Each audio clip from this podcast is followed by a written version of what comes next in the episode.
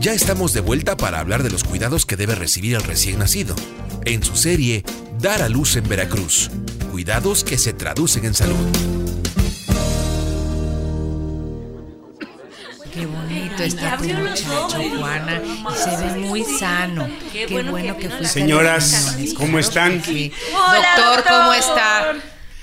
Pues todo lo que comienza llega a su fin.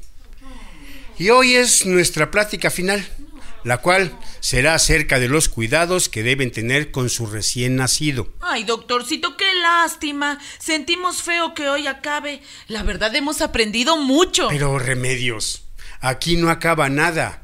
Al contrario, aquí apenas va a empezar una gran etapa de vida para las que están próximas a alumbrar y para las que ya parieron como Juanita, que está de nuevo con nosotros. Muy bien, Sí, doctor. Se vino hoy con nosotras. Ya hasta le dijimos que cómo no nos iba a ganar si nos llevaba ventaja. ¿Y por qué ventaja, Esperanza? Pues sí, teniendo una madrina obstétrica que se llama Doña Luz, así cualquiera alumbra. gracias, gracias. Ay, mira qué Pero qué grandote. Ay, qué chulo. Oye, Juana, y se parece al papá, ¿verdad? Bueno, bueno. Orden.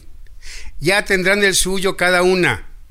Pero por lo tanto, vamos a poner atención.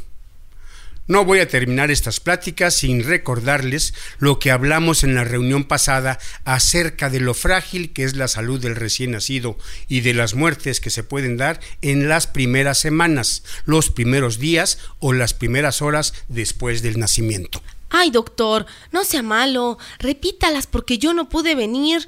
Ya ve que ese día nació mi chamaco. No, Juana, yo creo que más bien se parece a su abuelo. Ay, mira lo que chulo, qué grandote, comadre. Señoras, Ay, señoras, por favor, por favor. A ver, Juana, pon mucha atención. Decíamos en la reunión pasada que la mayor parte de las muertes de recién nacidos se da durante los primeros 28 días. Y dentro de ellas, la gran mayoría ocurre en los primeros siete días de vida, particularmente las que ocurren en las primeras 24 horas del nacimiento. Las principales causas de la muerte de bebés son los nacimientos antes de tiempo, que ocupan el primer lugar, seguido de las infecciones y el escaso o nulo oxígeno que en ocasiones reciben los bebés al momento de nacer, además de los defectos de nacimiento. Aunque también hay maneras de prevenir muchos de estos problemas. Ah, eso sí lo sé, doctor. Y mire que al principio no lo creía, pero mi madrina Doña Luz me insistió que tomara ácido fólico todo mi embarazo y mi hijo nació fuerte y sano. Y no más porque no te vi antes, muchacha rejega.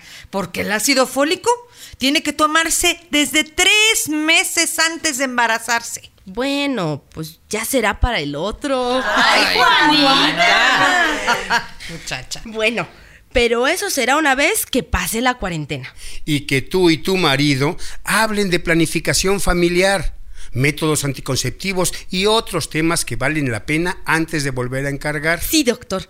Fíjese que mi Ramiro ya se ha vuelto más consciente y él mismo dice que si es por mi salud y la de mi bebé, lo que nos aconsejen aquí en los servicios de salud de Veracruz, pues adelante. Regresamos para seguir nuestra plática sobre los cuidados del recién nacido. En su serie Dar a luz en Veracruz. Cuidados que se traducen en salud.